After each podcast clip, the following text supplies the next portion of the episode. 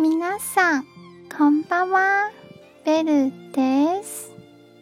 台湾の女子語を紹介しています。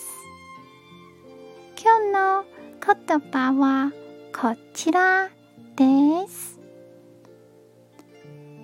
時間は勤勉な人に知恵の力を与えます。